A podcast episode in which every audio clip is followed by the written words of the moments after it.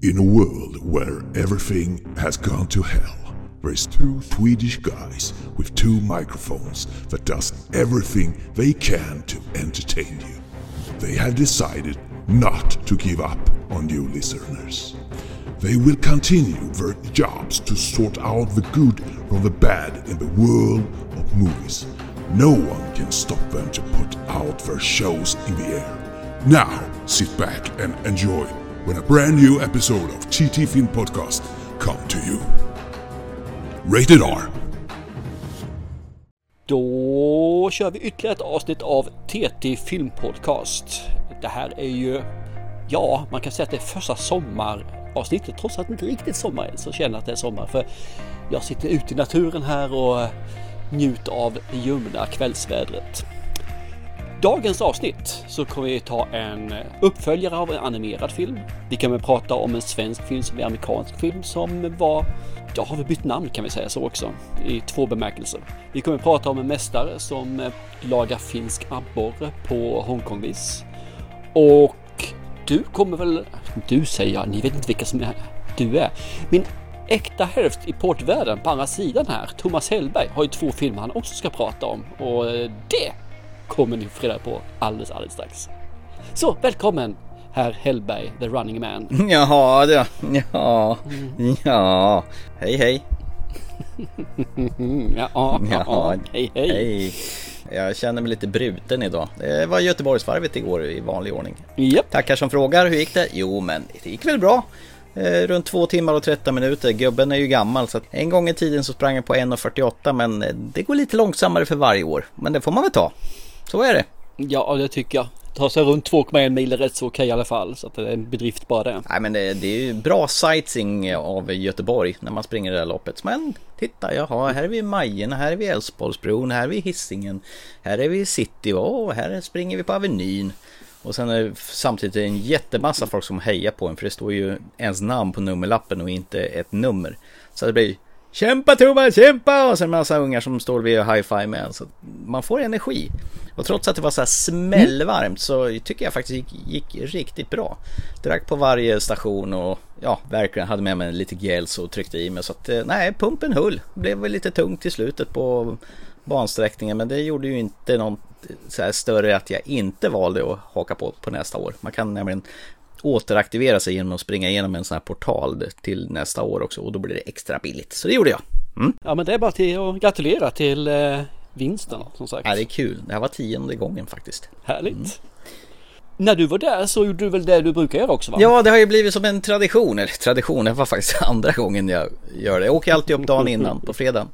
Och eh, hämta nummerlappen och sådär och bo, bo lite på hotell så man kan äta hotellfrukost eh, på morgonen sen. Jag har hittat, tror jag, Sveriges i mina ögon bästa biograf. Eh, nu har inte jag varit på så mycket biografer runt i Sverige men skulle jag bo i Göteborg då skulle jag gå här hela tiden. Eh, alltså biografen Bergakungen och deras VIP-salong. Det har blivit en sån här grej. Måste gå dit och se en bra film i deras fantastiska salong där man har breda skinnsäten ljudet är optimerat och eh, en sån här fin stor välvd skärm. Eh, och man får sitta i VIP-salongen och dricka öl innan, det är mycket behagligt. Det enda jag avbröt, man blir kissnödig. Mm. Så att man får kiss, göra en extra säkerhetskiss innan man går in igen. Så. Den här gången så hade jag tänkt att se den här filmen, eh, vad heter det, Renfield med Nicolas Cage mm. och han, vad heter han, Holst, han som spelar Tolkien och så vidare.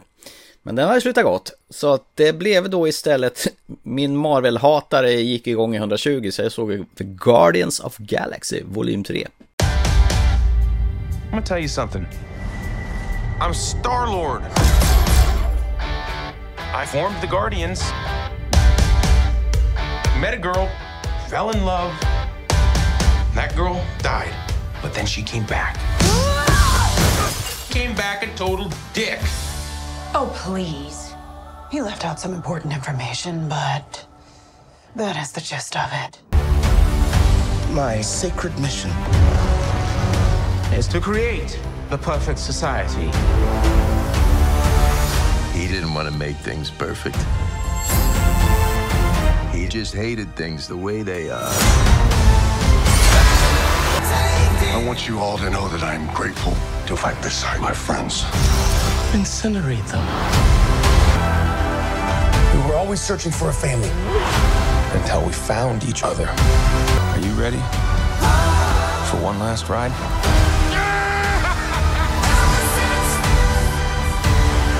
Whoever it was that you were in love with, it sounds more like her. Her? Do not bring me into this. Otippat va? Ja, det är väl troligtvis den sista Guardians-filmen Eh, ja, det tror faktiskt jag också med tanke på hur eh, filmen minnar ut. Jag tyckte faktiskt första var riktigt bra. Det här när man såg redan i trailern att eh, han, James Gunn, han, han är en sucker för att använda gamla poplåtar från 70 80-talet i sina filmer. Eh, och soundtracket var ju även med den här Björn Skifs, Hooked on a feeling gick ju till den och då gick, gick ju jag igång. Jag tyckte faktiskt första filmen var riktigt bra då, där man får träffa Star-Lord, och, eh, Chris Pratt, Peter Quill och hans eh, tvättbjörnskompis Rocket och Drax och alla de här.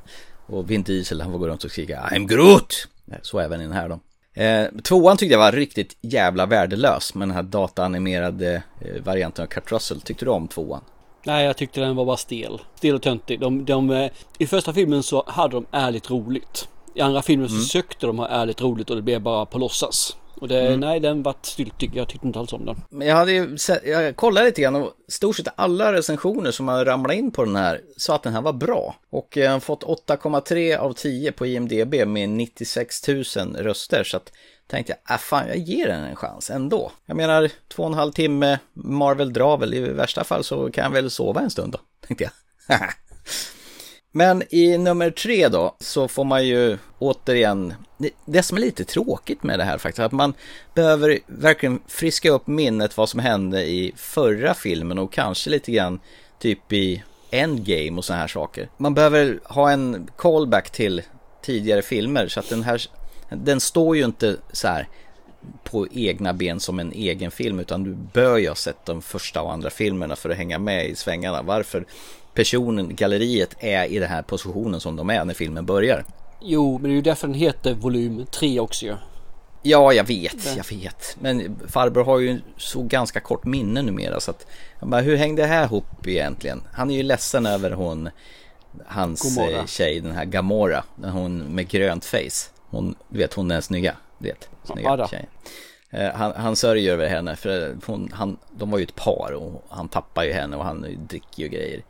Eh, sen, sen visar det sig att eh, det kommer en eh, ondskefull ras eh, med någon som kallas Adam Warlock och anfaller det här Guardians-gänget med målet eh, siktat på Rocket, alltså den här eh, tvättbjörnen. Eh, så han blir dödligt skadad.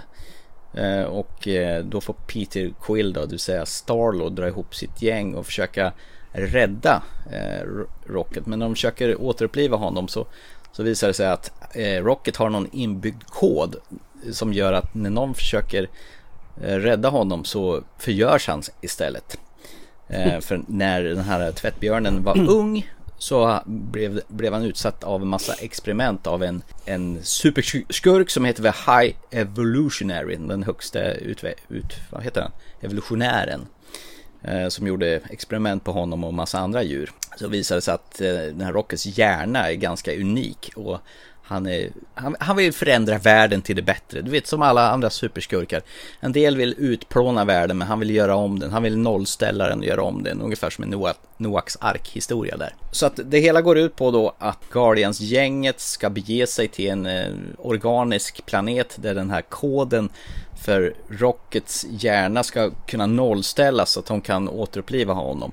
Så under tiden medan han ligger på operationsbordet och håller på att dö så måste de fort som fan iväg och försöka hitta den här koden för att kunna ta den tillbaka till honom och nollställa hans hjärna så att de kan börja, kan börja hela honom. Och tiden håller på att rinna ut. Så att det är en sån här kamp mot klockan. Det är väl inte grundpremissen här så händer det en jävla massa konstiga grejer under tiden då. Du får en bakgrundshistoria till Rocket och hör och häpna, alltså det, det är dataanimerade djur vi ha, det handlar om. Den bakgrundshistorien den varvas med eh, nuet och sen får vi lite glimtar av vad som hän, ha- hänt med Rocket och ma, massa andra djur under experimentering. Och, men den är väldigt hjärtvärmande så att, tro inte fan att jag satt, satt och grät lite grann till det där. Till datanimerade djur. Är det inte töntigt? Nej, Va? det tycker jag inte. Jag kan inte se första, in, de första minuterna på animerade filmen upp utan att gråta så jag tycker inte alls det är töntigt. Nej, det har du rätt i. Den här gubben som blåser iväg med huset med ballongerna ja. Varenda gång. Ja, den är ju faktiskt riktigt hjärtskärande faktiskt.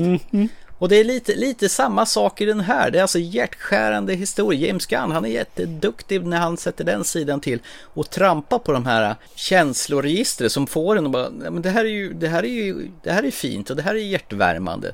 Och det handlar ju mycket om kamratskap i Guardians of Galaxy och det här förlust och saknad och, och Starlord han saknar ju sin Gamora.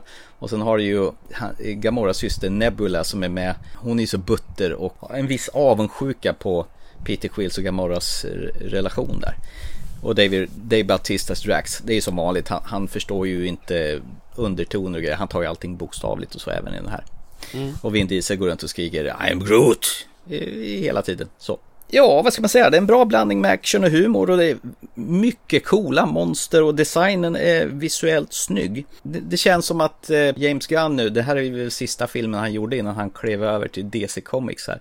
Och det är faktiskt en förlust för Marvel, Dravel. Han gör sin svanesång hos Marvel och gör det riktigt jävla bra faktiskt. Mm, okej, trevligt. Soundtracket är ju en riktig fullpoängare som lyfter upp hela filmen. Det är alltså väl komponerade låtar, väl utvalda som, som matchar själva hela universumet. Och det är faktiskt tillbaka till första filmens känsla och eh, humor och värme faktiskt. Tvåan den kan man ju hoppa över, men det här var faktiskt riktigt gött. Och sen kan jag säga att för, hela filmen förstärktes ju genom att sitta i den här VIP-salongen med det här krispiga, härliga ljudet. Och vilket jäkla ljud alltså.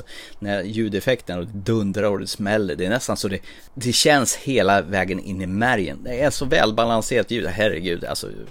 Jag, jag skulle kunna bo i den här VIP-salongen. Oj, vad bra det är. Nam, nam. Nej, så får du tillfälle så tycker jag du ska se den här. Det här var inte alls tokigt. Ja, men det kommer jag ju säkert göra vid tillfälle som sagt var. Skön, underhållande, två och en halv timme. För man kan säga det är ju en två timmar plus film där. Två, nästan 2.30. Och eh, två stycken post-credit-scener bjussar den på på slutet också. Ja, Okej, trevligt. Ja, men det var ju en bra start på eh, Göteborgsvistelsen. ja nej, det har blivit en grej där. Dagen innan Göteborgsvarvet, det ska vara en öl, det ska vara bio och det ska vara pizza och bärs efteråt också. Innan man går och lägger sig. Så att, eh, nej, det var mums. Nice, absolut. Det var min lilla Göteborgssväng där ja. Jajamän. Du, innan vi går vidare till eh, ordinarie program så skulle jag faktiskt vilja nämna en film här. Jag tror jag nämnde den när vi hade vårt eh, nyårspodd egentligen, retrofit, eller retrofit, men eh, retroperspektivet. Ja, Men jag stötte på den här nu när jag eh, öppnade upp IMDB här och då kom ju Poor Things fram. okej. Och det är ju våran kära grek, Yorgos Lantimos, som gör en ny film. Och jag var tvungen att se på trailern på den, för jag hade faktiskt inte, den här poppade inte upp i mitt flöde, utan jag fick faktiskt gå in och titta och leta rätt på den. Så att då tänkte jag, titta på den och fasen, den här verkar ju vara jävligt nice alltså. Det är bara att säga så här att vi, vi har ju Emma Stone som är med. Såklart. Vi har William Defoe som du vet tycker om. Dock inte svartvitt i det här fallet. Nej. Vi har Mark Ruffalo som är med också liksom. Bara de tre tycker jag ju att det här är ju hur jäkla underbart som helst att se. Så filmen verkar vara att de ska återuppväcka en person som varit död ganska länge och ja, jag ska inte säga mer än så faktiskt. Det, det, det får väl sina konsekvenser om vi säger så. Ja, trevligt. Och jag tror att, att George Lant George förresten. Lantemus med Lantebos är tillbaka här i eh, de här underbara filmerna som han har gjort. Jag var inte så förtjust i The Favourite som du var. Jag tyckte den var helt okej, men inte mer än så. Men däremot så har vi de andra, det är Sacred D, Killen Sacred D, vi har ju... Lobster. Jag glömmer bort. Lobster, tack. Det här, jag tror att det, nu är vi on the shit again. Alltså, dock inte med den här stultiga dialogen som jag hade tidigare, men eh, det verkar bra det här. Riktigt förbaskat bra. Så den här ser vi framåt. När kommer den då? Den har inte fått releasedatum men de har väl lagt ett prelldatum i september i USA. Då får väl antagligen videon i Sverige också. Så eh, i höst någon gång där. Okej, vad trevligt. Lite höstbio då med andra ord då. Jajamän, så den här är definitivt ett biobesök. Ja, vi gillar ju Lantimos. Han är ju skruvad, härlig och underbar. Ja men det är han. Definitivt. Så det ska bli jättekul att eh, ta del av den här storyn också. Tänk med lite, där med lite tzatziki och lite Lantimos. Det blir fint. Ja och, säg, och ett par oliver också. Glöm inte det. Mm, mm, ja, ja, ja, ja. Men tillbaka till eh, animerade saker då. Du hade ju en del animerat i din film och tänkte att vi kunde ha animerat i nästa film vi pratar om också. Just det. Det här är lite spännande avsnittet. Vi har ju alltid sagt så här att eh, vi ser alltid eh, filmerna tillsammans men idag har vi verkligen frångått det konceptet deluxe. Vi har ju verkligen delat på konceptet. Det vart ju lite väl mycket som sagt för med eh, filmer samt att det blev väl lite ont om tid. Men det är kanske något vi gör ibland också som sagt var. Så du har väl sett Harry Pussy, Smelly Pussy, Scary Pussy? Japp, Mästerkatten med andra ord 2. I am Puss in Boots. Holy frijoles. Hey, Giant! I have nine lives. And how many times have you died already? Uh... You are down to your last life. Mama Luna's always on the lookout for a new lap cat. I am no lap cat. I am Puss in Boots. Not anymore. Meow. So this is where dignity goes to die. Make her talk. Excuse me, my darling. We're looking for the legendary Puss in Boots. Have you perhaps seen him? What's a Puss in Boots? That cat, dead or alive, will be just right. Bounty hunters. Hmm, espresso. Don't trust you. Trust me. You gotta trust him. Look in those eyes. You call that cute? and with the paws. Am I doing it? Stop. You're gonna give yourself a hernia. Eh, fråga, har du sett Mästerkatten 1? Eh, ja men det tror jag. Det var rätt länge sedan och det, vet vad det enda jag kommer ihåg av den filmen? Det är att eh, Lady Gaga gjorde en låt till den här som hette Americanos. Som Ah, han, okej. han blir förtjust i en eh, tjejkatt som håller på att studsa runt bland hustaket och då spelar han Americanos, en sån här mexikansk stand-off-låt.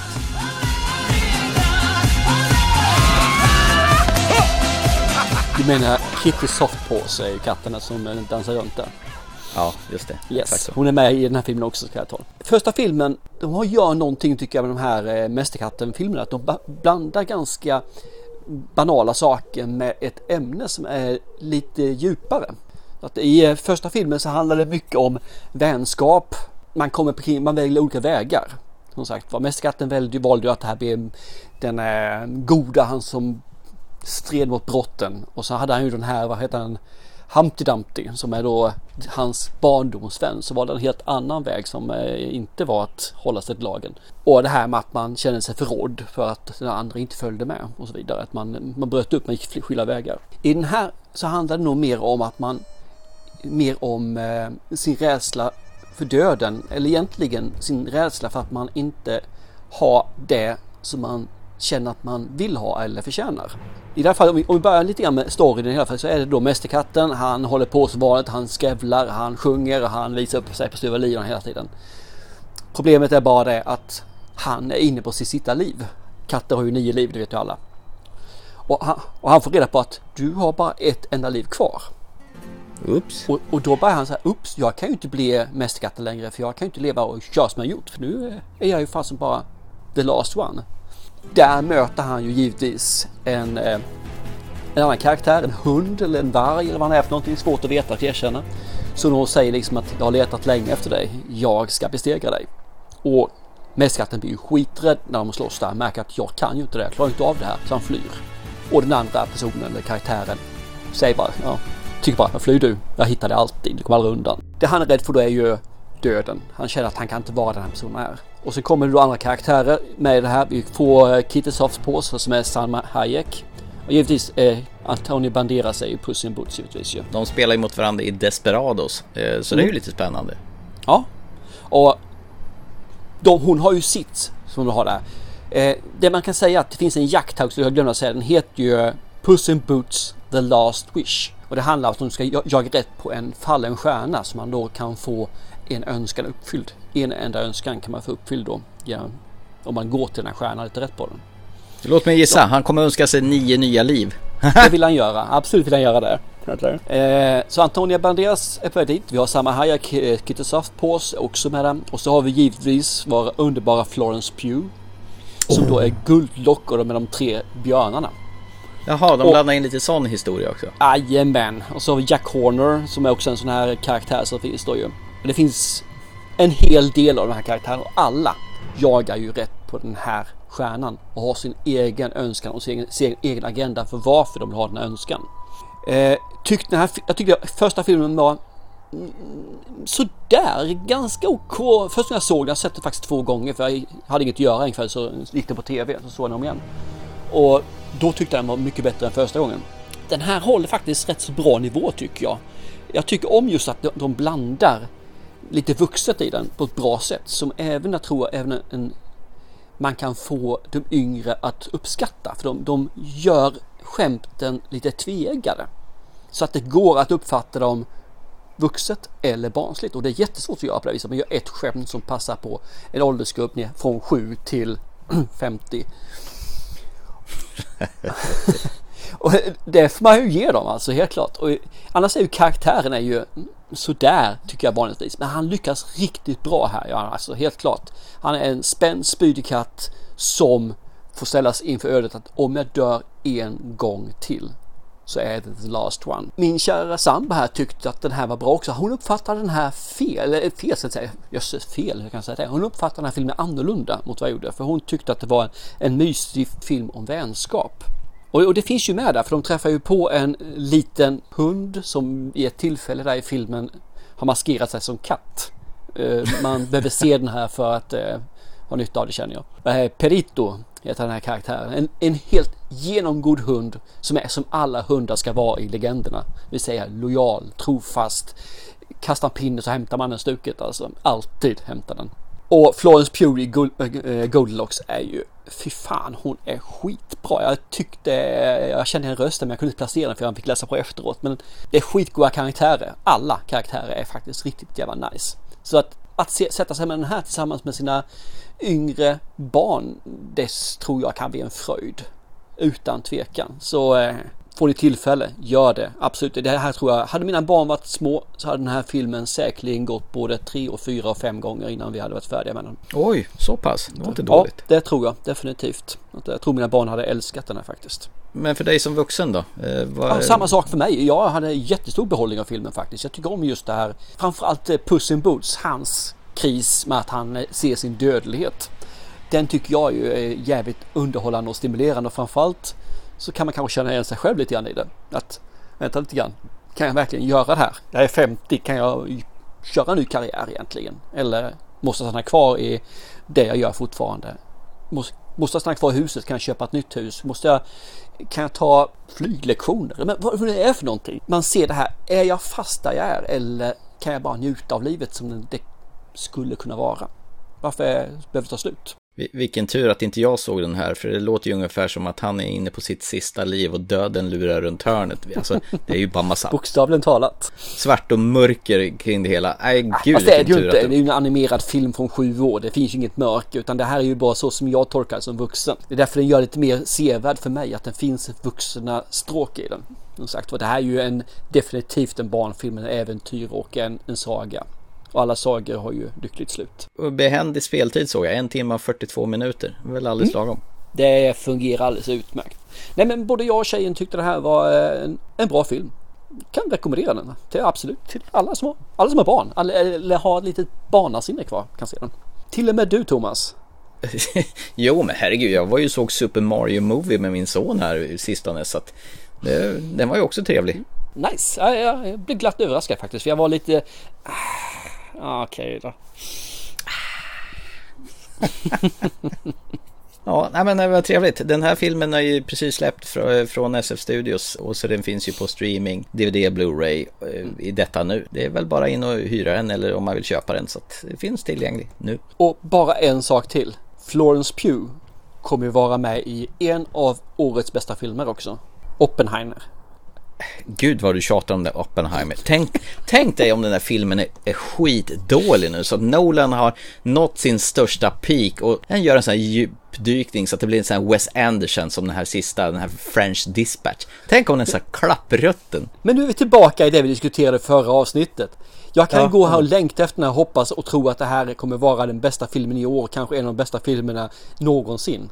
Eller ska jag säga, ja, den blev nog inte så bra i alla fall. För han har ju gjort många, han klarar inte av fler. Han har inget mer i sig nu. Ja, jag har mer nytta av att vara glad och säga att det här blir årets bästa film för fasen. Och blir det inte det så shit, ja ja, då har jag tro, Men då tyckte kanske du halvår. skickar upp dina förväntningar så att när, när förtexterna rullar och inser att fan, det är ju inte samma Warner-logga här. Då blir du jättebesviken för den har de ändrat på för den ska se mer retro ut.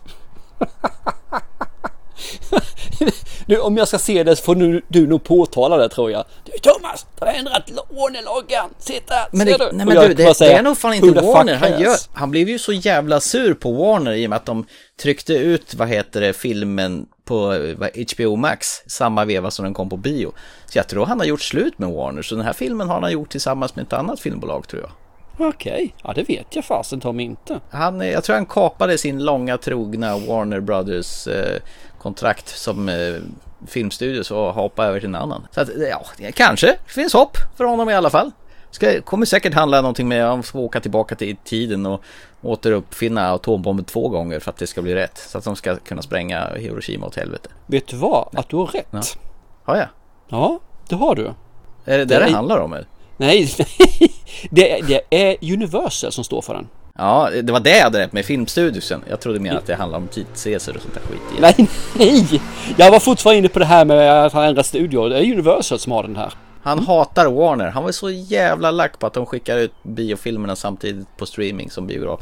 Han menar på att det är biodödare, att de här har ju totalt tappat det fotfästet. Det är skit samma, han är ju inte Ja. kvar där längre så det är ju inget problem. Så. Ja, nej men eh, jag kommer att nämna Oppenheimer tills den har kommit upp på bio. Men jag får en chans. Då får du manta det så kommer jag hålla på och tjata om Indiana Jones of the Dial of Destiny. Det har förresten kommit en ny trailer på den. Har du sett den? Nej, nej, nej, jag har inte sett den. Jag har sett, jag vet att det kommit upp en. Jag, jag kommer inte se de här trailerna faktiskt. Nej, Hörru, um, Grumpy Old Fart. Eh, ska vi gå vidare till en nej det Grumpy ska vi inte alls Old... göra. För du skulle hålla på och tjata om Indiana Jones. Då måste du säga att Antonia Banderas kommer vara med i Indiana Jones The Child of Destiny. Ja, det kommer han också. Och Mm. Matt Mikkelsen också. Jaha, okej. Jag, jag, jag visste att det var, vad heter det, Banderas i alla fall. Alla är med i Indiana Jones the Dial of Destiny. Och de kommer Ja. trycka med in, in Marion också för 140 gång, tredje gången. Ja, och det? kommer säkert vara digitalt föryngrad. Restaurerad. De springer runt Wow. i den här vita klänningen och Belloc kommer vara med där och då kommer de sitta och supa kapp där och så kommer det vara ormar, det kommer vara spindlar, det kommer vara datanimerade jättemyror och det kommer vara bugs och råttor och allting i en och samma film. Tror du inte det? Och så går vi över till nästa film tror jag nu här, för nu börjar det bli rätt tjatigt från din sida.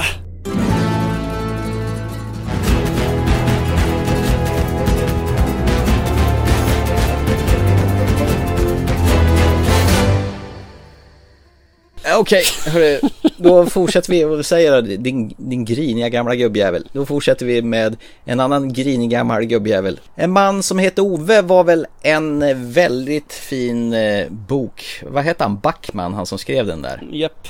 Jag vet inte, vad heter han i förnamn? Äh, skitsamma. Ja, har du läst den boken? Eh, Ja, det har jag gjort. Fredrik Backman heter han förresten. Jag har läst boken. Fredrik Backman. Och så gjorde Hannes Holm en filmatisering med Rolf Lassgård i huvudrollen som blev en, man skulle kunna säga en jättestor succé. Ja, det kan man väl definitivt säga. När den här kom ut eh, 2016, 15, 16 någonstans där va? Ja, Så vart det här, i alla fall 2016 vet jag att den blev, då blev den den mest inkomstbringande filmen, utländska filmen i USA. Så man som heter Ove slog alltså riktigt på eh, stora trumman då och gjorde kassakort tänkte jag säga i USA. Och det är väl därför som en, en man called Otto, OTTO kommer nu istället. Och det var väl Tom Hanks fru som eh, såg den här filmen och så satt de och tittade på den här på DVD eh, en- sen en kväll och hon sa du borde ju spela den här rollen. Så de gjorde ju allt för att köpa rättigheterna från SF Studios och de fick rättigheterna dessutom. Mm.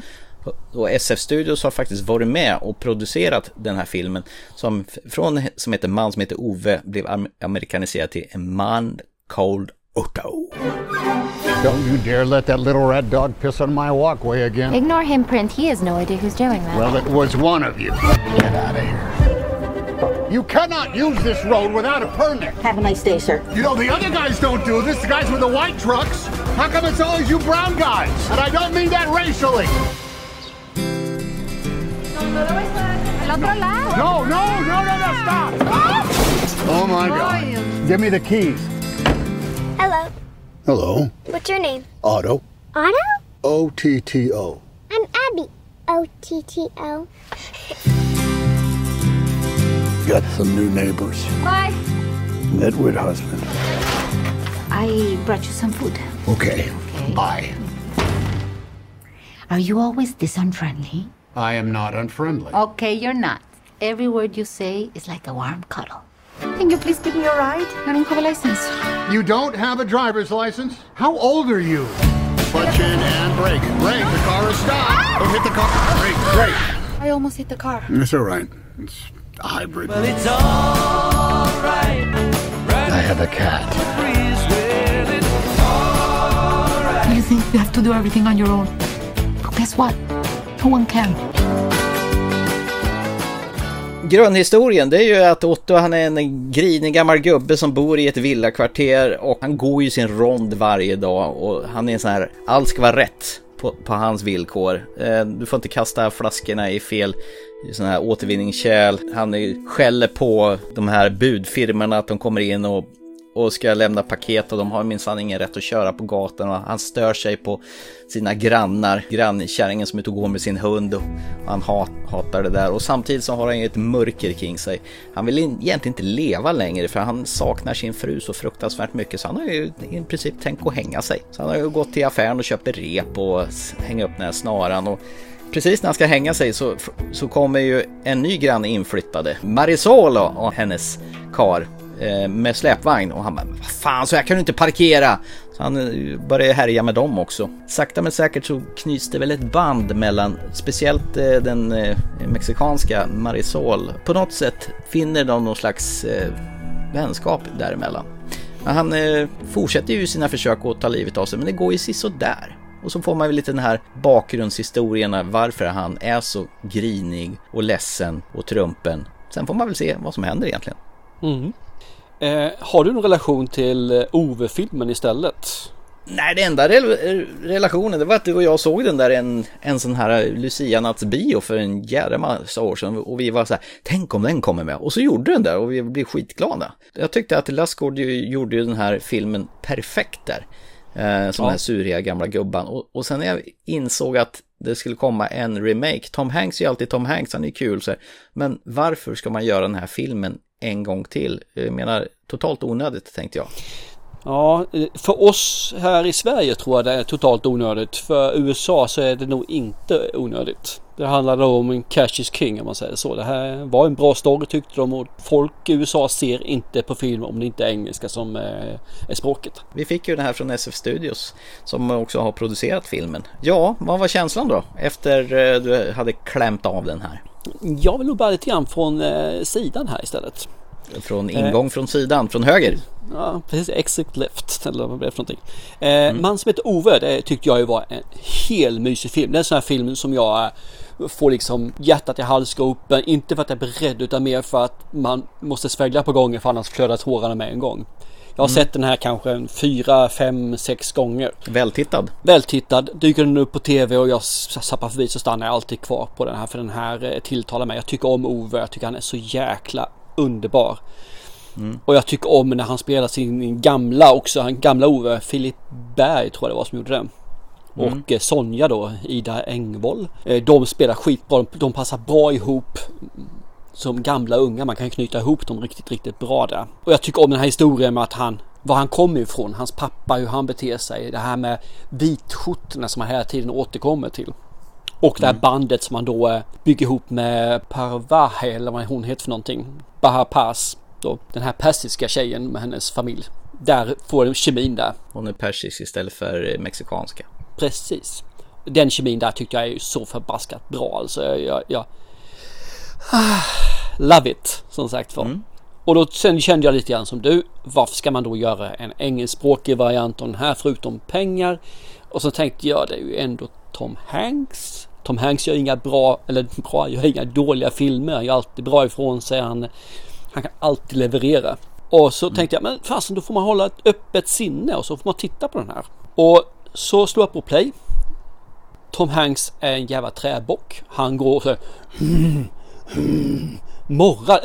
Lite, lite grann som eh, en viss eh, skådespelare som fick en Oscar som inte skulle fått det i eh, sin björnfilm där.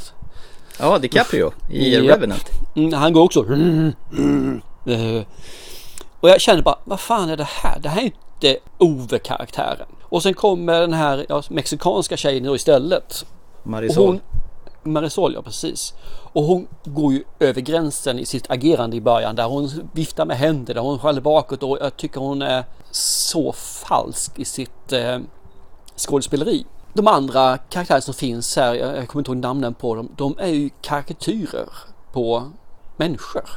Det är en person där som går jättekonstigt hela tiden med konstiga steg. I svenska versionen så gör han powerwalk. Men här går han på med funny walks alla eh, Monty Python liksom. Och så här, och jag bara känner, vad fan är det här? Och alla scenerna finns med i den svenska filmen, mer eller mindre. Det finns några man plockat bort och sen har man säkert lagt till för den här är ju tio minuter längre än den svenska filmen. Ja, han reklamerar inte repet som han försöker hänga sig med för att det, det inte håller. Det gör han inte i den här filmen som, eh, som Lassgård gjorde. Och saken är att han, han återhämtar sig tycker jag lite grann Tom Hanks när fi, filmen börjar komma igång och även Marisol då börjar också lite grann komma. Men jag får aldrig kemin mellan de två. Jag, jag köper aldrig det. Och jag köper inte riktigt storyn till varför de här som ska vara de, de onda, de som är fienden. Jag köper inte den storyn heller riktigt. Tom Hanks når aldrig upp, aldrig upp till eh, Lassgårds höjder. Jag tycker den här filmen har alla ingredienser. Det har bra skådespelare. Men Tom Hanks klarar inte av den här rollen. Han klarar inte av att vara en grumpy old man. Han fixar inte. Han har nått sitt, sin höjd där han har kommit till karaktärer där han inte klarar av. Nu vet jag om det. Karaktär, att Tom Hanks kan inte spela alla karaktärer enligt mig. Den här klarar han inte av. Jag tycker tyvärr att den inte håller den här filmen. Den, har du inte sett av de här filmerna? Jag satt och diskuterade med min tjej efteråt som var på, är det inte för att du såg den svenska först? Jo, mm. det kan det vara, absolut. Då höjer man upp den bättre och så här. Men problemet är det att den här filmen är inte dålig för jag har sett den andra filmen för jag kan fortfarande se om den andra filmen och tycka att den är bra. Och, jag, och det är inte det för att de är dåliga skådespelare för jag älskar Tom Hanks i nästan allting han gör. Utan det är för att det här är en en spretig film som inte får ihop det. Den röda tråden eller sannolikheterna och sen så försöker de sig på då med de här lite Easter eggsen. Man gör en nod till den gamla filmen. Man gör en nod till Sverige med att ge dem eh, semlor istället. Swedish Ja, de semblers. sitter på fik och äter This is called sembla. Ja. Swedish semla. Det, det tyckte jag var roligt. Så nej, jag, jag fixar inte den här. Sen ska jag inte säga det utan den triggar ju igång vissa känslosträngar hos mig också så att det, det kommer en tår eller två här också. Det gör det alltså. Men jag tycker inte filmen håller måttet alltså. Det här är ett misslyckande när det gäller att göra en remake på en film bara för att göra den på engelska istället på svenska. Blä! Tyvärr Tom Hanks. Blä! Japp. Ja, det, det låter tufft när jag säger blä för jag tycker den är OK filmen. Men jag skulle ju hellre se om en man som heter Ove två gånger på raken än att se den här en gång till. Själv då? Du låter som att du inte riktigt höll med mig måste jag erkänna när du eh, satt här och inte hummade med. Eh, grejen är att jag har bara sett en man som heter Ove en gång när vi såg den på bio, den här för hundra år sedan. Mm. Så att jag, jag kommer ärligt talat inte riktigt ihåg precis allting. Det blev lite påmint där. Eh, jag trodde bara att han försökte hänga sig, att det var så sättet han skulle ta livet av sig. Att han skulle försöka gasa ihjäl sig i garaget och han skulle försöka skjuta sig själv. De grejerna eh, kommer inte jag ihåg. Okay. Det här man får reda på att hans flickvän eller blivande fru att hon dog i en bussolycka. Var det så i den svenska filmen? Mm. Men där i den svenska filmen så gjorde man det till en lite mer större, man fick en större bild av okay. hela, hela det händelseförloppet. Man får en större bild av Sonja överhuvudtaget i den svenska filmen. Eller egentligen mm. Sonja säger bara Sonja och hans relation.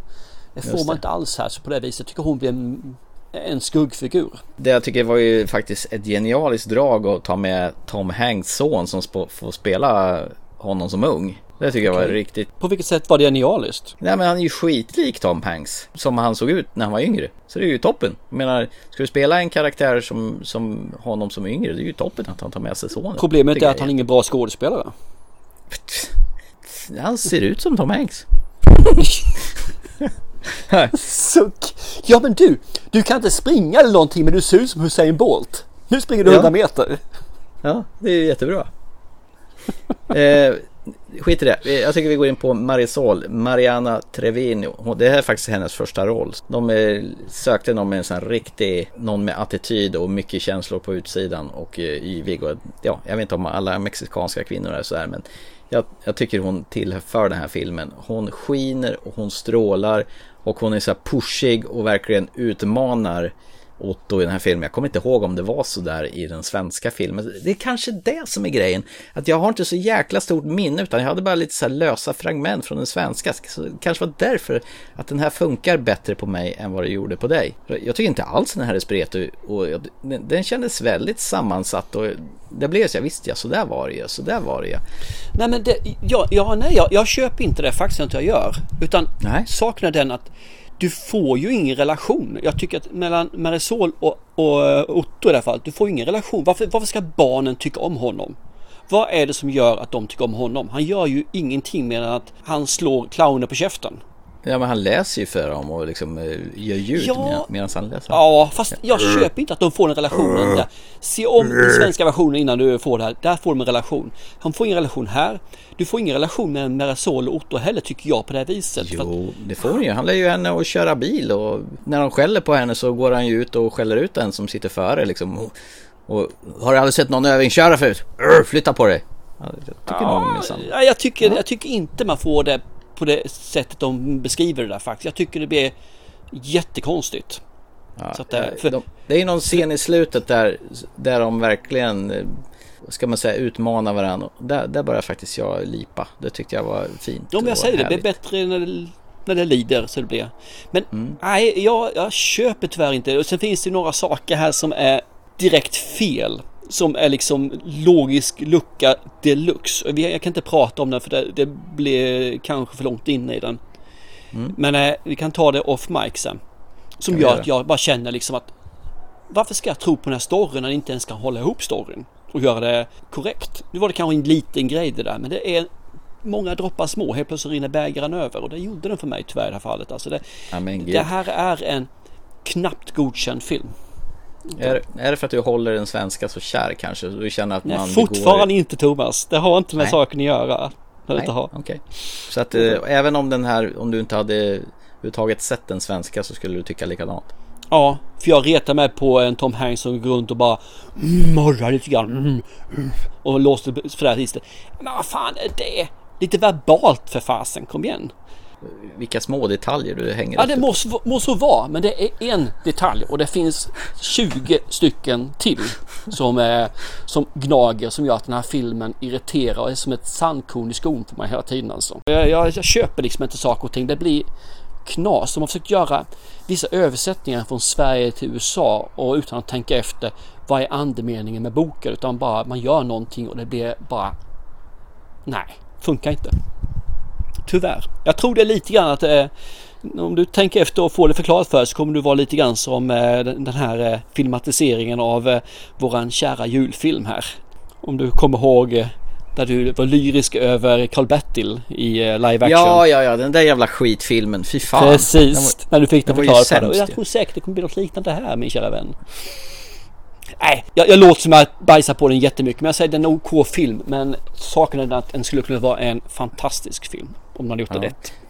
Jag satte mig och tittade på den här och sen kom Pernilla förbi, min sambo, och sen eh, blev hon fast. Och sen när filmen var slut, då sa vi ja, men det här funkade väl på engelska också. Den gjorde mm. det vad den skulle. Det, det tyckte vi båda. Så mm. vi var lika lättköpta båda två då. Ja, men det är fantastiskt.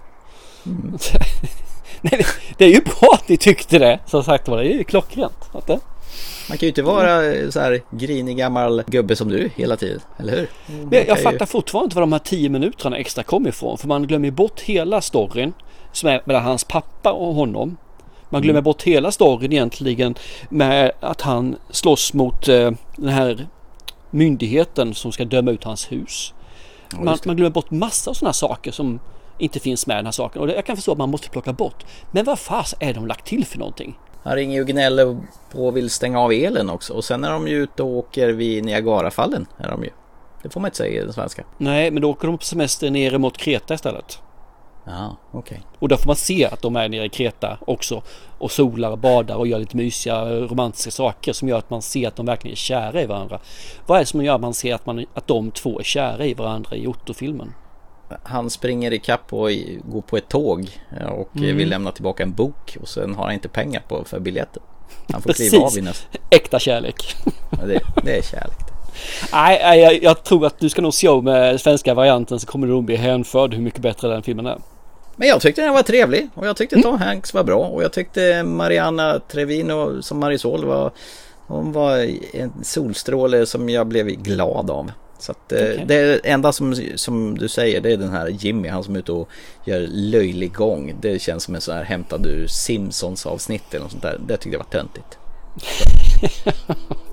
Precis.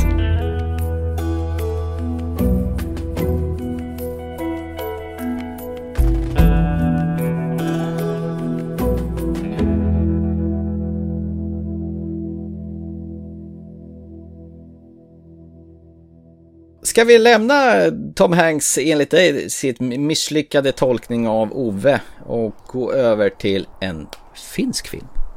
Ja, precis. Det sa inte jag till dig faktiskt när jag satte att det var en Nej, finsk och jag, film. jag trodde det här var en asiatisk film. Och jävlar vad snopen jag blev att det här var... Det var också en SF Studios när den loggan dök upp. Och sen plötsligt... Vi i Finland, vad fan är det för skit tänkte jag. Och det här är det här är ditt fel, totalt ditt fel att vi såg den här.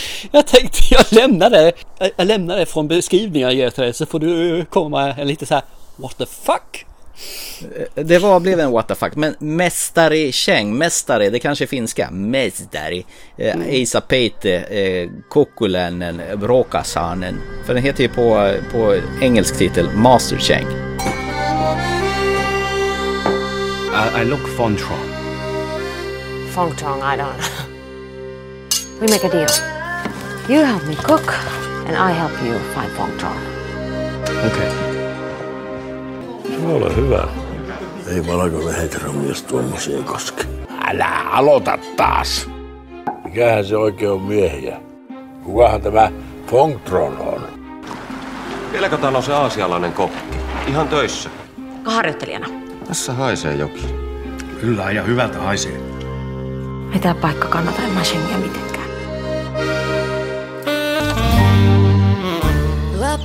Good food make happy.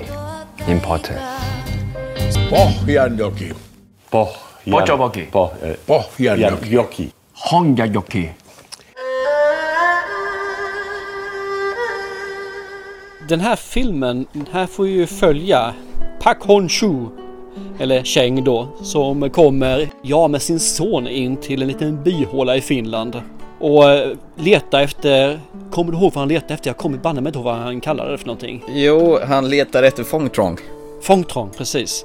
Och där träffar han då Cirka som äger, eh, ja man kan väl knappast kalla det restaurangen, men mathaket där man säger En så. sån här vägkrok. Kommer du ihåg den här tv-serien som gick för på TV3? Kniven mot strupen när en sån här stjärnkock skulle åka runt på vägkrogar och shapea upp ställena för att de hade så jävla dålig mat. De körde, använde mikro som huvuduppvärmare istället för att göra riktig mat. Så kändes det. Så, sånt är det här haket som hon driver. Hon gör sån här, sån här knäppkorv och potatismos. Det är väl det hon kan laga. Och han söker ju hjälp med då med Fongtrong va? Den här personen eller vad det är för någonting. Och alla har ju sin tolkning på vad Fongtrong kan vara för någonting. det visar sig inte bättre med att det, det kommer väl några kinesiska eh, resenärer in där och de vill ju inte äta deras korv med bönor och gryta vad det är för någonting. Och han säger jag kan hjälpa till. Så han fixar till mat, kinesisk mat och det blir jättepopulärt och han blir kvar där då som sagt var lagar lite mer mat när de kommer tillbaka från andra hållet. Och det här är väl det här man får följa, hans son och han. För han har ju ett ärende och ingen vet ju riktigt vad han vill den här Fångtrång. Och hans son är ju bara butter och eh, ja, butter är väl ordet som sagt var. Hade han varit lite kortare kan han ha varit den sjunde dvärgen. och cirka hon eh, Ja, man får väl reda på mer. Varför cirka är där? Vad, vad de andra personerna som finns där också. Vi har ju någon som är då superhetero som inte vill äta den här maten. Som en finsk heteroman kan äta. Eh, Kari Väänänen tror han heter. Rompanin. Rompanainen ja. Och sen får du då följa den här. Så det här är ju, vad kan man säga, det finns inte en jättetydlig röd tråd i filmen utan det finns mer att här landar några människor och vi får följa deras resa från den här punkten och en bit framåt då. Så New New, nu får du ta eh, spakarna här. Det är som du säger, han landar ju där med sin son och sonen han vill bara spela på sin mobil. Han är inbunden och ledsen. Eh, Cirka hon, hon ser ju liksom talangerna där. Att hon, han är ju ett jäkla lyft eh, för hennes eh, mathak där. Att det kommer ju folk och ryktet går ju där att eh, maten där är bra och de här gamla gubbarna börjar ju känna att maten är ju helande, den han gör. Och det handlar ju om balans säger han. När det är vinter då gör man sval mat, eller gör man varm mat och är det sommar då gör man sval mat. Till aktiva då gör man mat som lugnar. Till sådana som är slöfockar då gör man mat som triggar igång dem. Så han, han är ju professionell kock. Men just det att han letar efter den här Fong Trong det blir, förblir ett mysterium ganska långt in där. Men sakta men säkert så får de ett litet band där och jag tycker det är rätt vackert. Han är ju från Shanghai och det är ljud och grejer hela tiden och han kommer ju till den här finska lugna idyllen och upptäcker ett lugn deluxe. Det är väl lite den känslan jag också får, får när jag ser den här filmen. Jag blir lugn och jag njuter i sällskapet med den här kulturkrocks deluxe. Det är någonting här med med kockar och laga mat som är, det är njutfullt. Det har blivit mycket sådana här matfilmer som jag har sett på sistone. Dels Web Menu och sen dels den här uh, Hunger tror jag den hette. Den här, det var en koreansk film. Och nu den här Mästare Chang. Uh, alltså jag går igång på matfilmer. Uh, och just det här, man ser han han minituös väger kryddor när, när han lagar de här sopporna och, och han kokar de här nudlarna och hans expertis och så ser man hur hon eh, cirka, hon, hon lär sig och samtidigt eh, når de varandra och det är fint på något vis. Jag tycker det är mm. fint, det är vackert. Och hon cirka är ju en riktigt, riktigt eh, charmig tjej alltså. Det, jag fastnar ju för henne. Hon är rak, hon är ärlig här, du behöver inte vara artig. I Finland så säger man vad man tycker. Och han får ju lära sig att i Kina så är det inte alls så, utan där handlar det om att man är hövliga mot varandra. Så det blir kulturkrock deluxe. Mm. Och det är alltid trevligt när, när så två olika världar kolliderar, vilket det gör här. Jag tyckte också den här var en riktigt mysig film. Eh, det finns inga stakes i filmen på det viset. Det här är bara en helt jävla fantastisk tid att sitta och njuta av, av gulligheter kan man säga egentligen för de är jävligt mysiga och gulliga mot varandra hela tiden. Jag funderade efteråt varför jag tycker om den och det är nog lite grann som du säger att det clashar lite grann. Men samtidigt han, han har sån här visdomsord som alla kineser har och liksom, han, han har speciellt en när han frågar säger, när, hon, när han säger varför vill du flytta härifrån? Ni har ju allt. Mm. Mm. Och då är det just att han föll med och så cyklar de iväg och så ut så han har på bryggan har han utsikt över sjön, himlen, kusterna, bergen och så här liksom säger han, vad hör du? Och hon sa, jag hör ingenting. Precis, menar han på. Mm. I Shanghai låter det alltid, det väsnas alltid. Här finns det, man kan höra lugnet, man kan höra sina tankar då. Jag, jag älskar det. Det här gick hem hos mig full pott alltså. Eh, mm. I love it. Så min kära kollega som rekommenderade den här för nu två år sedan eller ja, ett kanske. Något sånt där. Vi får tacka så mycket till Stefan och eh, jag ska skicka en film till honom också. Ja. I det här fallet. Han kommer säkerligen inte förstå var den kommer ifrån för jag ska inte skriva någonting men jag måste skicka filmen. Så får se om han hör av sig. Då har vi gjort liksom en 1-1 här nu då. Eh, ja. Det här med att eh, kollegor som har tjatat på oss ungefär i flera år. Förra gången så var det ju den här uh, Blue Jay och den här gången var det Mäster i Shade. Lite samma situation egentligen. Två ja. tjat. Till slut så kommer de här griniga gamla gubbarna, de släpper till till slut. Ja, den är ju nästan två timmar men eh, jag tittar inte på klockan en enda gång. Jag bara njöt av den och var lite ledsen faktiskt att den tog slut. Jag med Sam faktiskt. Samtidigt som den faktiskt inte hade mer att berätta så den avslutar den på helt rätt ställe. Vilket är ju mm. en fantastisk... De, de avslutar medan jag fortfarande vill ha mer. Men de, de mm. kör inte vidare bara för att. Utan hon säger bara nej men storyn är slut. Vi är redo för att säga hej då. Och det är fan vad skönt det när de gör på det viset. Jag vill ju se mer med hon eh, som spelar cirka, Anna Maja Toko. Alltså, då får man väl kanske gå ner på den finska reportaren faktiskt. Hon var supercharmig. Jag tyckte hon var asnice faktiskt. Och sen gillar jag också Pak Hon Cho som spelar Cheng. Han är ju också jäkla trevlig. Och han får eh, ta del av den finska traditionen som att bada bastu med och smiska sig med ris och dricka Koskenkorva och ut och fiska i en stilla sommarnatt. Jag tyckte om och nu ska vi basta igen. Ska vi basta en gång till? Ja, mer? Alltså, ja, mer! Panik i blicken. Ja. Den här finns ju på Netflix så- att alla som, alltså det här är en sån här, jag tycker det här var en sån här hidden gem som det kallas. En liten pärla som säkert har undgått jättemassor. Jag hade aldrig hört talas om den här. Jag hade nog aldrig rotat på den på Netflix heller. Men vi uppmanar nog alla som inte har sett den här att få sig en riktigt skön dos feel good av bästa sort i en finsk eh, variant producerad av SF Studios. Mm. Mästare Cheng. Den, den är lätt att hitta. Mys när det är som fan bäst faktiskt. Ja men det är det. Det här är en film som man sett sig när man vill vara, känna sig tillfreds, lugn eller, eller gör det för den delen när du är där. All, du vill i alla fall känna, hitta ett center egentligen genom film. Det här Jo. är meditation i bildform. Jag menar det finns ju ett mörker bakom det hela men det landar i något skönt och fluffigt och det, det älskar jag. jag, Mm. jag det, det, man, det är som att landa på ett mjukt bomullsfält och bara ta till sig den här invaggad i en, en, som en varm skön filt. Gud vad mysigt. Mm. Det här eh, var jävligt nice alltså. Det är synd att man bara har väntat så många år sedan för den kom ju 19. Men bättre sent än aldrig, eller hur? Jajamän, absolut. Den här kan jag rekommendera till alla lugna personer eller som vill bli lugna. Och bara ha bomull i magen.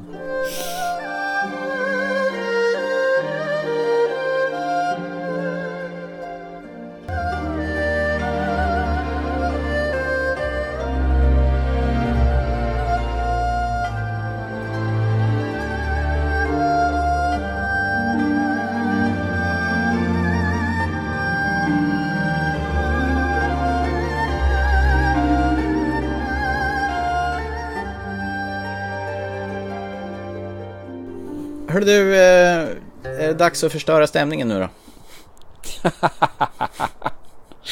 Okej. Mm. Jag, jag, jag ber om så hemskt mycket om ursäkt på förhand men eh, nu är det dags och eh, kolla flytta oss från Finland till Sverige i DVD, Blu-ray och streaming aktuella filmen eh, från en film som är tillverkad i år som är regisserad av Andreas Öhman och skriven av Andreas Öhman och det här är tydligen baserat på egna eh, upplevelser eh, som han har skrivit en historia om och filmen heter En dag kommer allt det här bli ditt. Vad är det vi ska göra i skogen egentligen? Vi har enats om att det bästa vore om en av er tog över. De som inte tar över, de behöver inte flytta, blir ekonomiskt kompenserad och slipper liksom, ja egentligen allt ansvar. Men alltså, kan ju inte med att någon av oss ska flytta hem. Vi har ju andra liv nu. Det är ingen liten sak det att skriva en hel bok. Det är inte helt klart och så. Jag försöker ju bara skriva så som folk pratar. Det är så farligt att säga kuk och fitta lite då och då. Finns det någon samlingsnamn på knippe diagnoser hon har? Fitta! Jävla du satans jävla Nog all den här vulgariteten du använder av för att maskera att du egentligen är förlamande trist. Jag som ska hjälpa er att ta hand om allt det här underbara. Alltså han kan Men vänta, nu, nu står jag står ju här. Vad är dendrofil? Den som knullar med träd. Om det vill sig riktigt illa så kanske han säljer till ett skogsbolag. Det, det är ju vad som händer sen som det här handlar om. Vad spelar det för roll? Vadå vad spelar det för roll? Jag tror jag vill stanna. Varför säger du att du vill flytta hem och ta över gården när det inte är vad du vill? Men jag vet inte vad jag ska ta vägen. Det blir bara fel vad jag gör.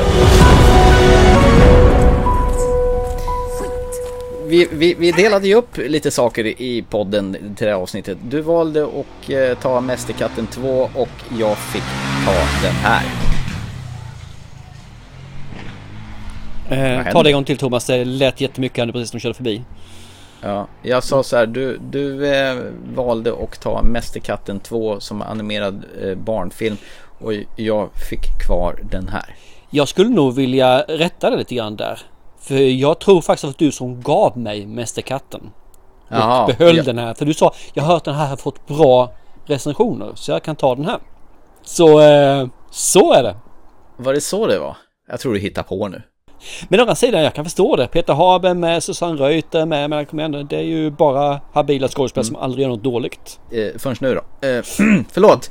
Eh, jag ska inte gå händelserna i förväg. Eller jo, det ska jag. Eh, Jag tror att jag ska gå händelserna i förväg lite grann här.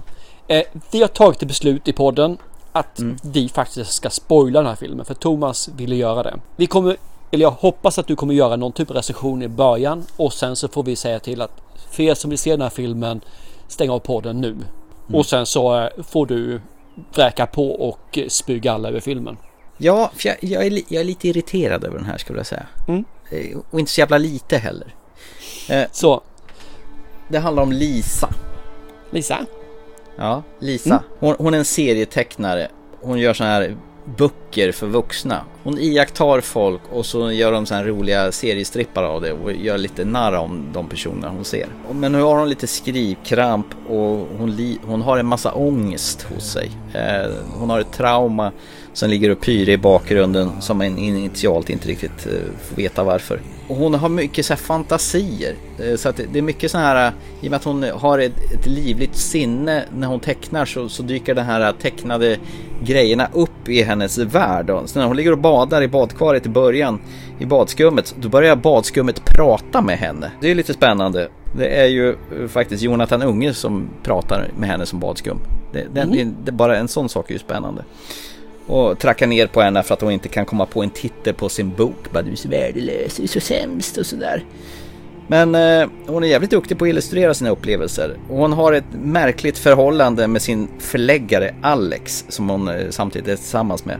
Så hon håller honom på en armlängds avstånd och oklar anledning. Hon ska egentligen på den här bokmässan som är varje år i Göteborg. Som är samtidigt som jag springer Lidingöloppet. Vi kan säga det också. Jag ska springa Lidingöloppet i september.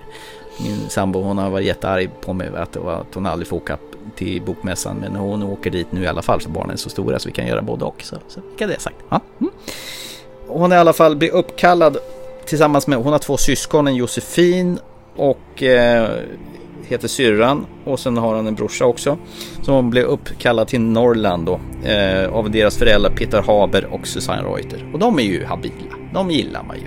Jag menar, fan tomten är bar till alla barnen och Susanne Reuter i Svensson Svensson och Lorry och toppenskådisar. Och de vill prata om en sak. De har en familjegård där eh, och de är skogsägare och har ett sågverk där. Pappan han börjar fundera på döden. Nu kommer det här igen. Det är jävla döden. Och att de- vill att någon av de här tre syskonen eh, ska ta över sågverket och eh, en av dem, de ska inte dela på det utan någon av de här tre och de måste bestämma mellan syskonen vem av dem som ska ta över det här när, när föräldrarna har dött och de andra två kommer bli kompenserade ekonomiskt.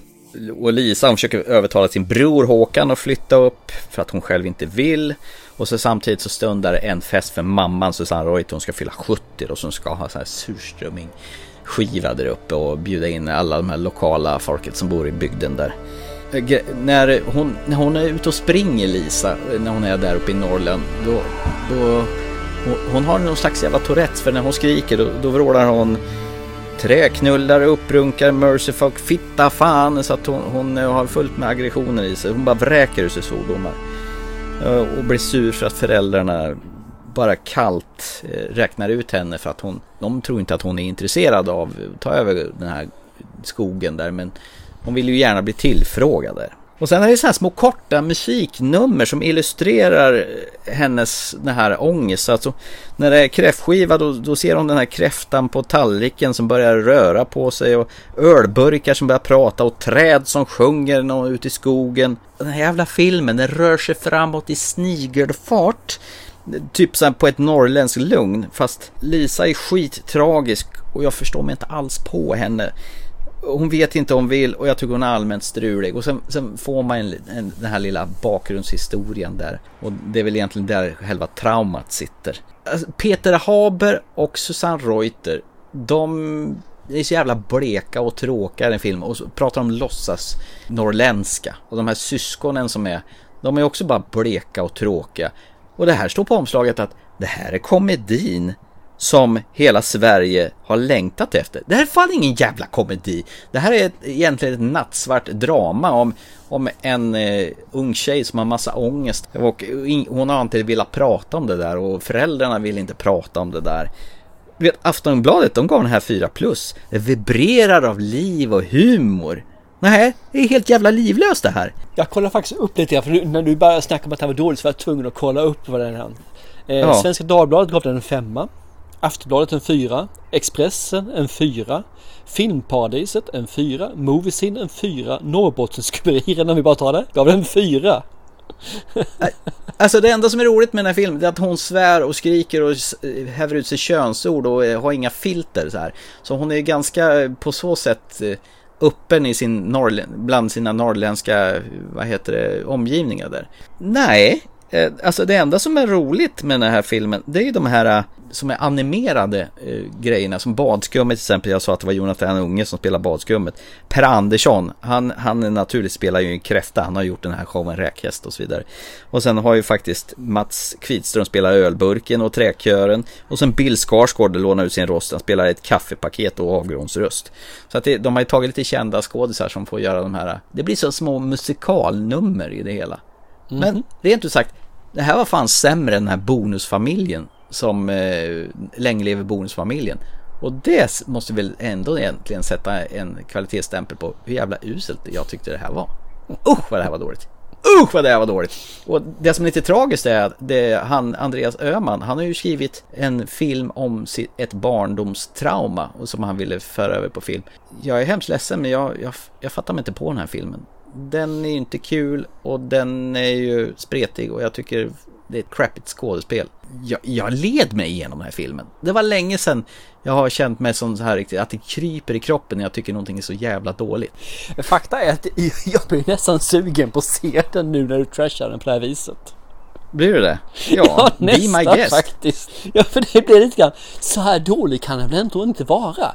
Hmm. Nej, okej. Och Peter Haber är tråkig och Susanne Reuter hon är så jävla så här menlös och mesig. Det, jag, jag skickar den gärna över till dig så kan du titta på den så kan du tala om för mig att, hur jävla fel jag har eller också kan du säga ja du, det här var fan sämre än Bonusfamiljen. Ja, vi får se lite grann. Eh, Jag är lite allergisk mot våran eh, svenska filmbransch när det handlar om stereotyper Ja. av filmer, så vi får väl se. Ja, Nej, och grejen är att jag finner ju ingen sympati med huvudrollsinnehavaren Lisa och jag menar hon är ju liksom berättelsen, narrativet i den här filmen och när man inte ens kan förlika sig med, med huvudrollsinnehavaren då blir det lite jobbigt.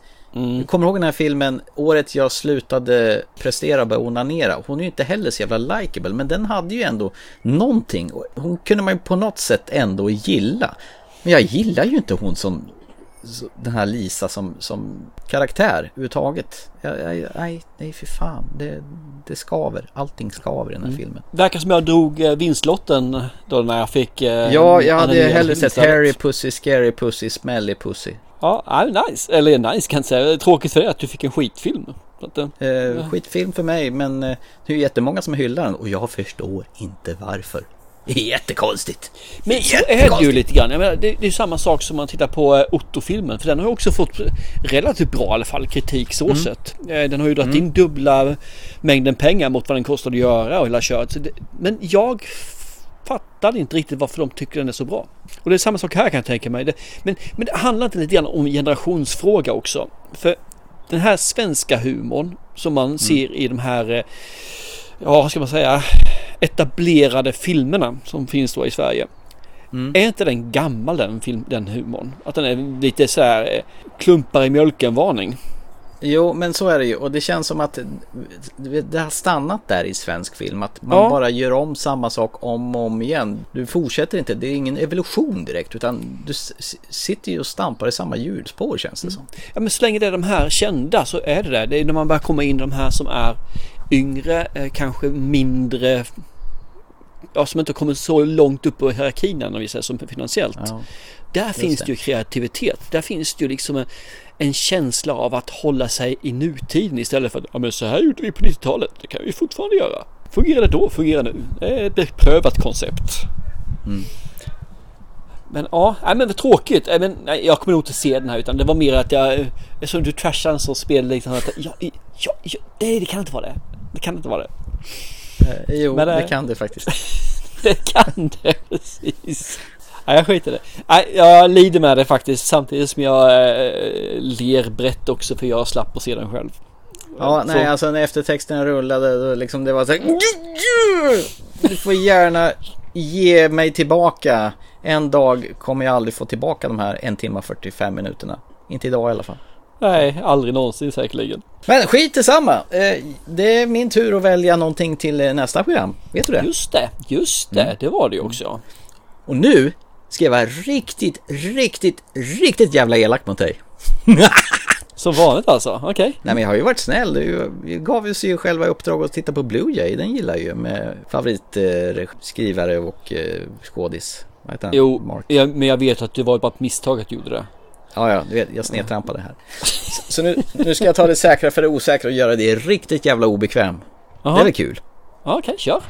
Jo, jag vet ju hur jätteilla du tycker om höga höjder. Jag kommer ihåg när vi såg Everest och du satt och krampaktigt höll dig i biofåtöljen och skulle klättra över en sån här hög reva och din ångest ja, över i höga början där, höjder. den stegen där, precis. Mm, mm.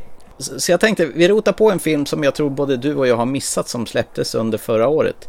Jag tänker på de här eh, bästa kompisarna Becky och Hunter som sitter uppe i ett högt jäkla radiotorn och inte kan komma ner. den ja. Okej. Ja, den heter Fall, kort och slätt. Och, och med tanke på att din höjdrädsla ska få sig en liten utmaning här nu. Det här blir kul.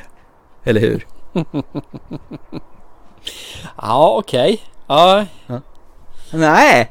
Va- Vadå nej? Det, du kan inte backa det här. Det är bara du hackar i dig. Du får väl... eh, Det är terapi för det här. Du kanske kommer över din höjdrädsla efter den här.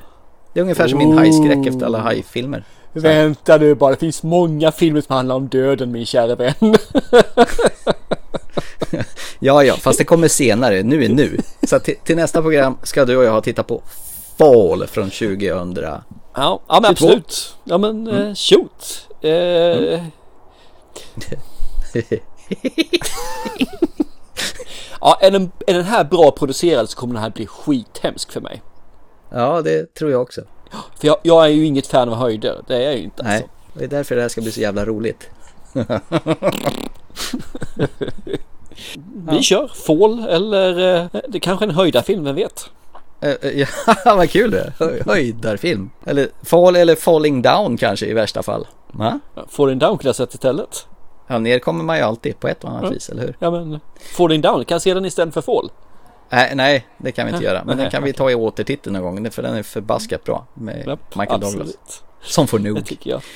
Men du, har du fått nog för ikväll? Är det, är det dags att summera och eh, gå vidare i sommarnatten? Ja men det tycker jag, absolut. Mm. Så ikväll har vi tittat på The Guardians of the Galaxy, eller jag har sett på Guardian Galaxy i VIP-bion i Göteborg och tyckte att det här var faktiskt en angenäm upplevelse från Marvel Dravel-hataren nummer ett. Du eh, hade sett Mästerkatten 2 eller original Puss in Boots The Last Wish som du verkar tycka var en mysfilm.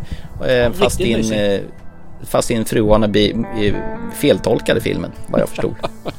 Ja, hon tolkar på annat sätt gjorde hon. Och, och eh, den amerikanska konverterade filmen Man som heter Ove som blev man Karl Otto, den föll inte i god jord hos Thomas Törnros men hos Thomas Hellberg föll den i god jord. Så att det här blev en status quo kan man säga. Precis. Och sen har vi pratat om Mästare Cheng, eller Master Cheng som det heter på eh, engelsk titel, eller på finska, Mästare Cheng, som en jävel på att laga nudelsoppa och få folk att må bra i den finska landsbygden. Och den här filmen älskade vi båda. Ja, det gjorde vi verkligen. Det här var Mm. mumma för Måns. Och sen var jag tvungen att besudla programmet genom att kasta skit på den svenska komedin Fnutt Fnutt som är ett nattsvart drama som heter En dag kommer allt det här bli ditt. Och eh, den eh, vill jag eh, att folk undviker som pesten. Eller vad vet jag, jag kan ju ha fel. Eller kanske jag inte har. Det får betraktaren avgöra, jag kan inte tala för alla. Ja men då så, då är det väl bara en sak kvar att göra då. Vi avslutar podden. Det gör vi. Och ni andra, se nu Mästare i Käng. Det är en direkt order från TT Film Podcast. Ni kommer inte ångra, ni kommer tacka oss eh, efteråt. Jag håller med faktiskt där. För en gångs skull. Ja. Så hörs vi om ett par veckor då. Det gör vi. Chip chip! When you were here before, couldn't look you in the eye. You're just like an angel. Your skin makes me cry.